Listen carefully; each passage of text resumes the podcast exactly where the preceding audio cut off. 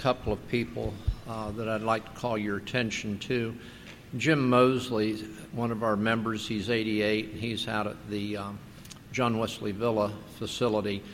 And his sister Evelyn has been dying of cancer for quite some time, and she passed yesterday. And um, so, if you'd remember Jim, he's pretty lonely out there. Um, not his part of town, and he's just um, loved his two sisters very much. So, we're hoping we can get him to the uh, funeral later this week. And then uh, Jackie Kelly, one of our members, had a 90% blockage and had a stent yesterday and probably will be going home. Has she already gone home? Will be going home later today. Let's pray.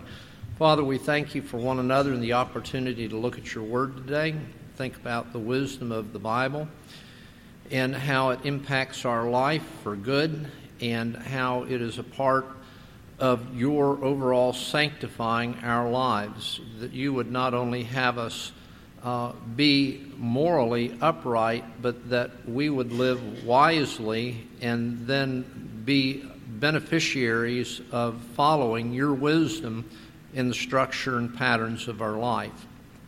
Now, we thank you that the Lord Jesus um, was the personification of your wisdom and that in his parables and in his teaching, he demonstrated the wisdom of God.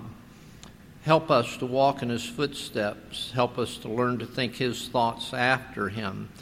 Help us, Father, to know that you would have us be blessed with wisdom. Be with Jim Mosley, give him comfort. Be with Jackie Kelly and give her healing and restoration. Help us to be witnesses to Christ wherever we are. We pray in Christ's name. Amen. We're talking about wisdom for life. And as we're talking about this, I'd have you look around and consider the society in which we live. And that as we look at the society in which we live, all we see basically is a tremendous amount of human wreckage. There is just wreckage from one end of our society to the other end. Some of the wreckage is very evident when we go into an area where there's a slum. But then when we look at our own families and some of the most sophisticated, most educated, most wealthy families within our society, there is the evidence of the wreckage of this society that is very much a part of the lives of these people. Years ago, here at this church, a man walked up to me and asked me this question. He said, John, what happened to the family? Well, I thought for me, um, I did pretty good because normally, if somebody answers, asks me a question like that, they might still be standing here getting an, an answer. I just came back to him and asked him two questions it helped them to see the issues very clearly. The man was my age. So I asked him, I said, when you were growing up and you were a young boy, who was the center of your family? Just immediately he said, My father was. I said to him, Who is the center of your family? And he paused. He said, My children. Now, you want to ask you a question is that wise? Which one reflects wisdom? Which one reflects the wisdom of the Scriptures? Now, years ago, God was the center of this society, the church. But now man has displaced God. Man is the center of this society. The result of that is the wreckage that we see all around us. Now, what we've done, and I'm not, I'm not being accusatory right here within the room, I'm speaking of the society in general. What we've done as a society is we have set aside God's book as the interpreter of society. We have set aside God's day as the emblem which it is that the earth is the Lord's and the fullness thereof. We've set that aside. And we've set aside the culture that was a part of the book in the day, and we have enthusiastically embraced the culture that we might today call the culture of chaos, which is basically a very, it was basically prophesied by secularists in the 50s and the early 60s that that would be the end result, would be chaos. Uh, just think of Toffler's book, Future Shock. When he wrote that, that's basically what he told us was going to be the result. Now, there's a problem that we basically in this room would tend to embrace. And that is that we would think, well, we can't go back there. Okay, I want you to understand, I understand that. We can't go back there.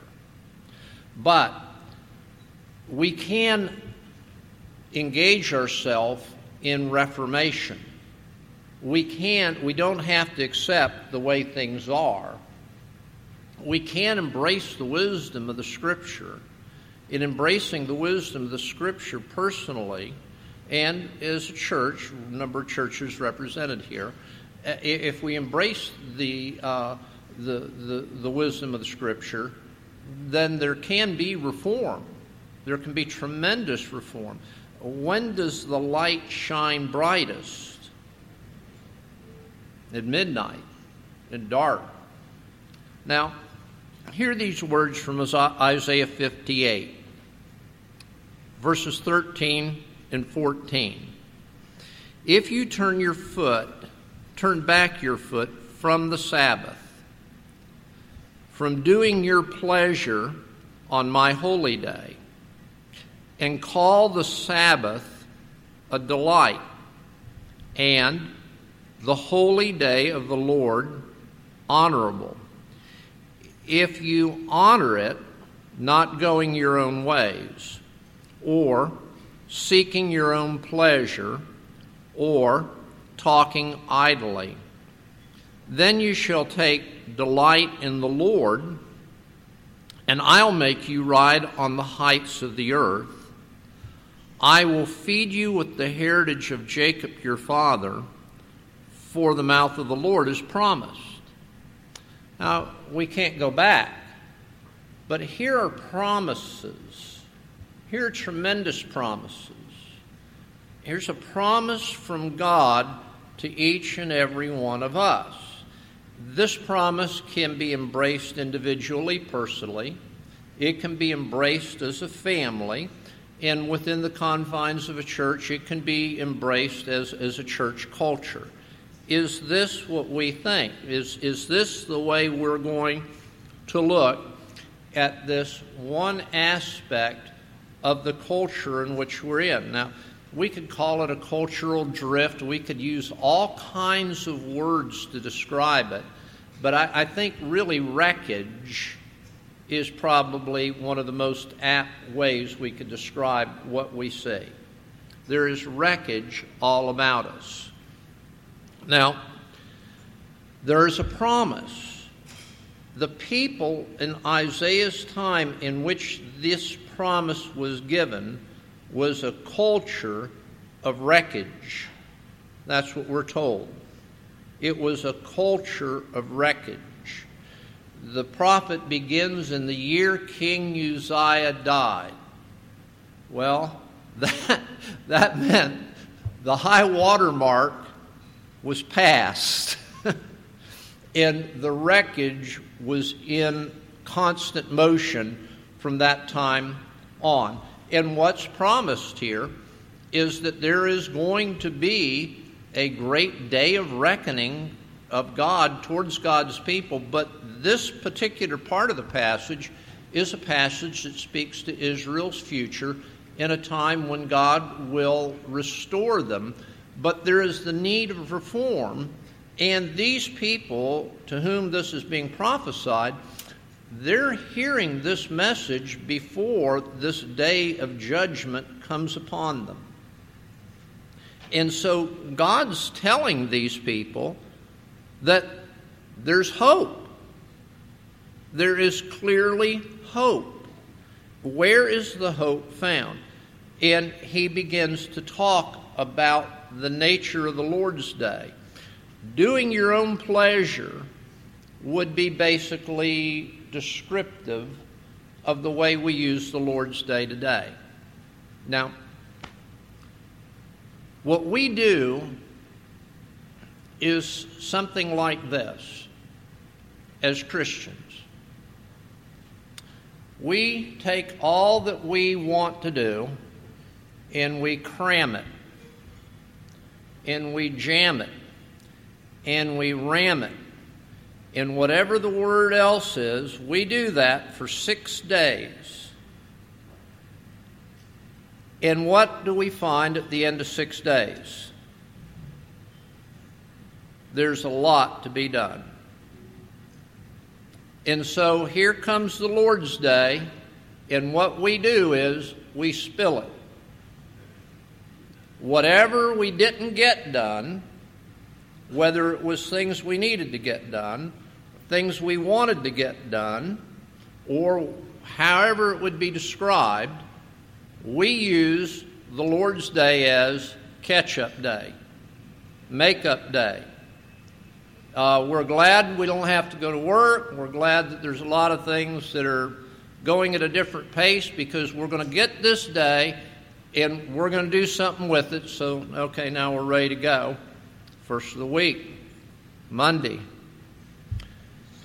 Now, when we come to the book of Hebrews, which the fourth chapter deals with the day of rest, but in Hebrews chapter 11, it says something like this that by faith we understand that the worlds were made by the Word of God, and that the things were created were created out of things that did not exist. So by faith, dealing with the way we spoke last week of creation, the testimony of Scripture, we understand God made this world out of nothing. These people in the book of Hebrews, who are extolled in the 11th chapter, these people were being spoken to. They're being spoken to by the author. And then in the 11th chapter, he begins to talk about various people in the Old Testament. And at the end of the, the chapter, he said, Though being dead, they still speak. These people, although dead at the time the author of Hebrews was writing, were speaking. And they were speaking of the character of their lives built upon the faith and the testimony that God was the creator of all things and how that caused them to live by faith in every other facet of their life. They had a common worldview, and they had a common ver- worldview in that day about the day of the Lord. And the day was also, at that time, again, who were, their lives were wrecked by or littered by the wreckage of the people who lived around them who had an antagonistic worldview, the Roman world. Now, these people, and the author is focusing on those people to whom he was writing and to us, believed that God created the world. And with it, they believed that God created the order that is present in the world and they believed in God's ownership, and they believed in the ability of God to bless them as the people of God. In other words, not only did they believe about creation, they believed about the Lord's day, but they believed the promises of God. This whole book of the book of Hebrews is about the promises of God. So they believe this. And the central thing that you see is this one of the central things, and this is the Lord's Day. Now, if we look back to the Old Testament, we see that the seventh day reflects God as the creator, and then a time of rest following his creation. From the time of Christ, we see that it's the first day of the week is the Lord's Day. And what it's reflecting is not different, but it is, it is differentiated. It's the new creation. When we think of the resurrection of Christ and what that meant, it began the beginning of a new creation. From that point in time on, we are told that this is the time of the end in which God is going to ultimately make things new. So the Lord's Day is to be reflected in our own faith. And we have to ask ourselves the question today Do we believe that God is the creator? Do we believe that God created this world? Do we believe that the way He did this was wise and that God is in the business of sustaining this world and at the same time sustaining our individual lives. Do we believe that? Because if we believe that, it's going to make all the difference in the world.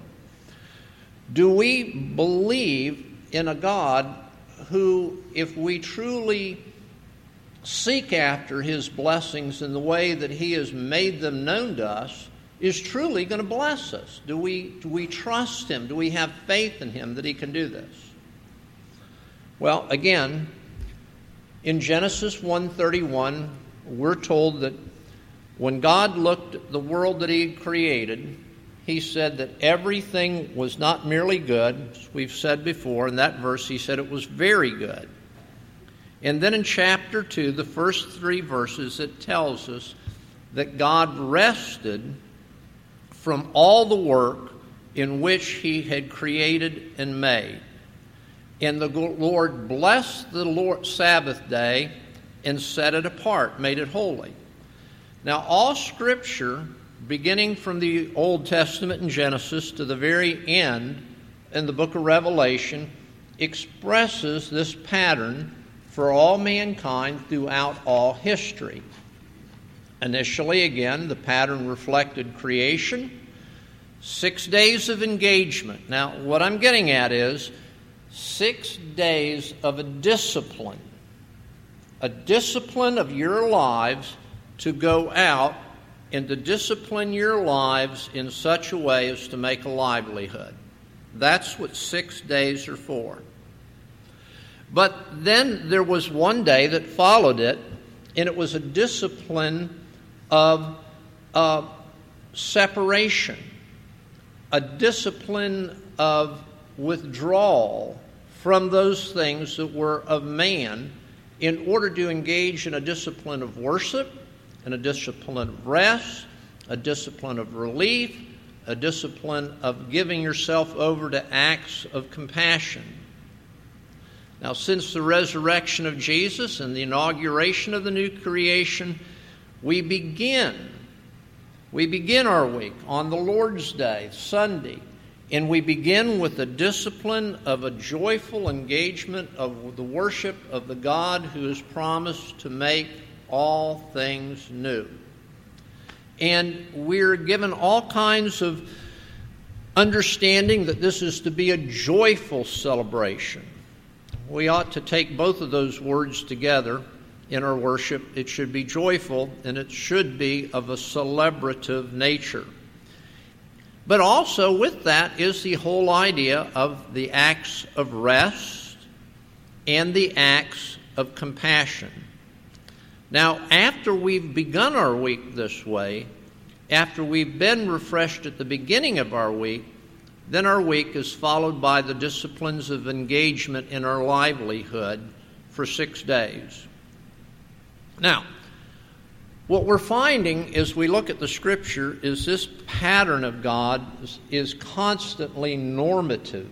This is the way God looks at the way our life should be.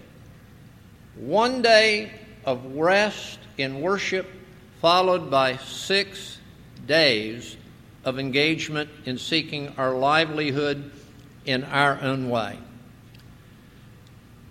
How many patterns have we personally involved ourselves in that we knew we shouldn't do what we were doing? And we did it anyway, even though we knew it broke the patterns of God. And how many of us have reaped the results of that bad judgment?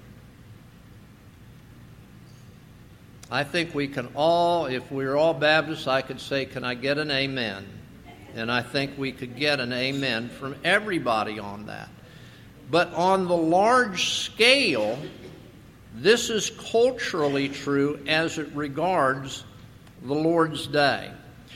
We neglect and abuse the Lord's Day to our individual peril, to our family peril, and to the, fam- to the church of God's peril by neglecting it. Now, in this Isaiah 58 passage, we simply have here a summary that God would have us to understand. God adds His grace and His blessing to those who seek after Him in a manner and in the ways that God reveals are pleasing to Him. Now, Isaiah 53 says, Each one of us has gone our own way. The book of Judges said, Every man did what was right in his own sight. We have a similar idea here in Isaiah 58 that people go and do their own thing. But when we do our own thing, we are neglecting God's patterns. Now, I'm just going to ask you the question Does that seem wise? Is this wise for you to go against the current of God's blessing? But that's what people have chosen to do. God was the center. Again, when I grew up, Lake Worth, Florida, five pharmacies on two one way streets. They were all prospering. One of them was even a Rexall. Only one of them was open on Sunday. Only one. The only thing you could buy in that pharmacy was aspirins and things of that nature and getting your prescription filled. You could sneak in and get Luden's cough drops. If you wanted to fake it, you could get it. They were the only one that I found sweet enough to want to consider candy. But that was it.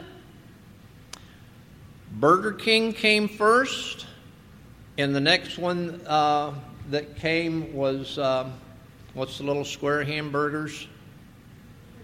Krystal came second. That was it.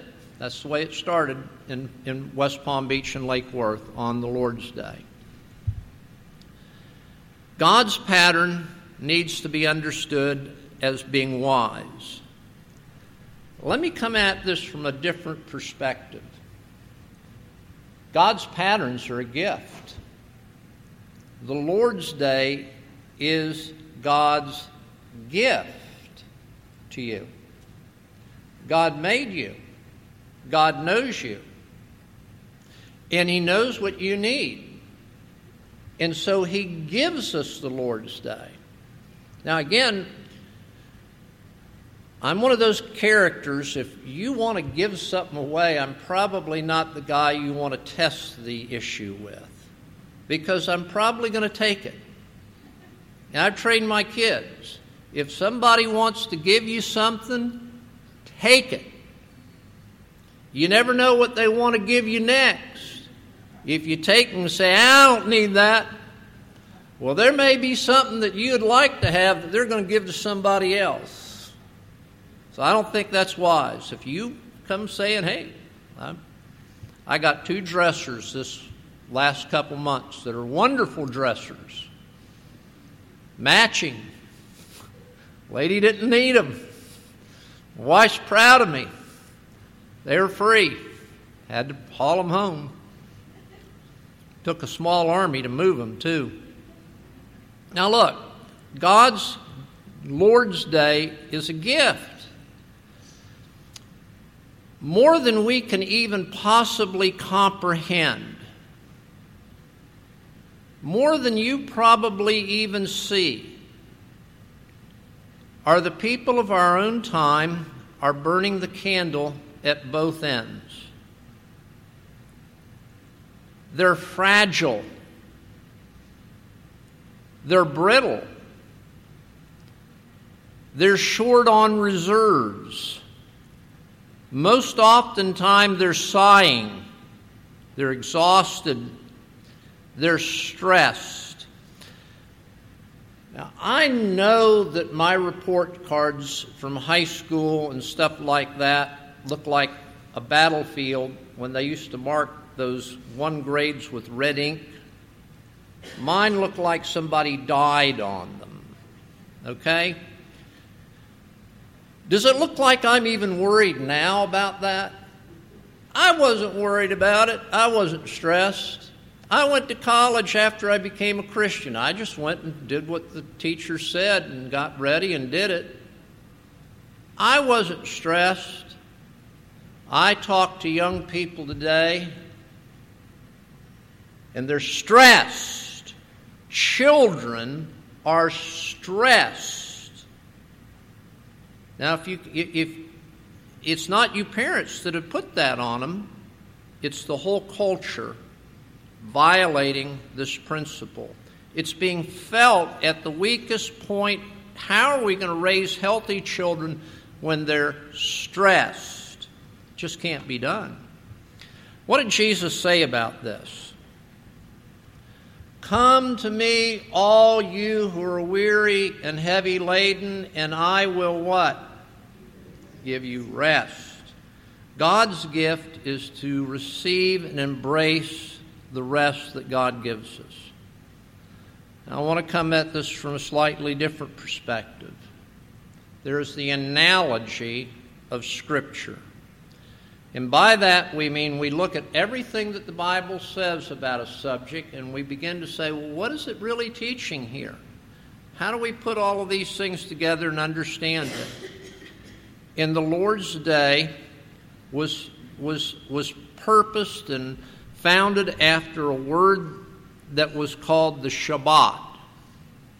And in our own confession of faith, the Lord's Day is called a Christian Sabbath. The idea is one complete day. Now, you want to know what Shabbat means? Ceasing. That's what the Shabbat means. So the Sabbath day was a day of ceasing. Ceasing from doing what Isaiah 58 talks about here is basically saying doing the things that you think you want to do. Now, I know that we're refreshed by them. Now, do you think I'm dumb? I mean, I watch my wife come in, and she sits down and watches the World Cup. She's mellow yellow at the end of it. She's put herself into it. She may put a bunch of energy in it, but she's refreshed by it. Braves, all of that stuff. We think that's good but it's not God's. That's the sad part. It may be good, but it's not God's. And it may be appropriate on Saturday night. It may be appropriate on Monday afternoon, but it's not appropriate on Sunday. And we think, well, it refreshes. I know, I know. That's not God's way. That's not where refreshment's really coming from for, um, for us. We need this other kind of refreshment ceasing from the patterns of our own six days. I, again, certainly practical. They're acts of necessity. Do you know somebody's going to want to come home with you or your wife, or you're going to want to invite somebody home, and there isn't going to be what needs to be? And what are you going to feel maybe guilty about doing? Stopping at BI-LO. I don't want you to feel guilty about stopping at BI-LO to get that, but I would think you ought to feel out of place if you went and did your shopping on Sunday. There's all the difference in the world. One's an act of necessity, and the other is doing your own thing. Do you know that things break on Sunday? Did you ever know that? You've got to do what the scriptures talk about. They have an analogy of this. They call it the what? You know? The ox in the ditch. There's an analogy for this. You know, there are acts of mercy on the Lord's Day. They ought to be pursued. But we can't get people in the church to go and do the things that the church needs to do because the six days are rammed and jammed and crammed and it's spilling over on Sunday. But if the Lord's Day were observed, then people would understand that acts of mercy could be carried out on the Lord's Day, which is part of the idea. We see it in the, in the, in the analogy of Scripture in the life of Christ. The day is to find God's center in our lives. The Lord's Day is to find God's center in our lives. I am talking to people of every age, exhausted, overwhelmed, frustrated, don't know how to have rest. I'm talking to people that if you gave them rest, they wouldn't know how to rest. I spoke to a, mo- a woman yesterday morning, and I, I spoke to her, and I just says, "Your problem is is your computer is so full. There's so much going on, and it runs wide open even when you try and go to sleep at night." And she just closed her eyes and nodded her head up and down. It's the way it is. It's the violation of this day. It's a day in which we learn of God's blessing. We're, we're active. We're thinking about all kinds of stuff. We don't have room and time to think of God's blessings, God's promises, but that's what the day's for. I want to close with one illustration. There was a family that lived out in the Colorado area. I'm not sure I got it just right. There's a stream on their property. Across the stream all their lives. Had one son that went off and got an education, something to do with mineral geology. He came back home to his home, own farm place. He went down, and there was in the middle of a stream that the family crossed a rock. And the, this family had been stepping on this rock to get across the stream their entire life.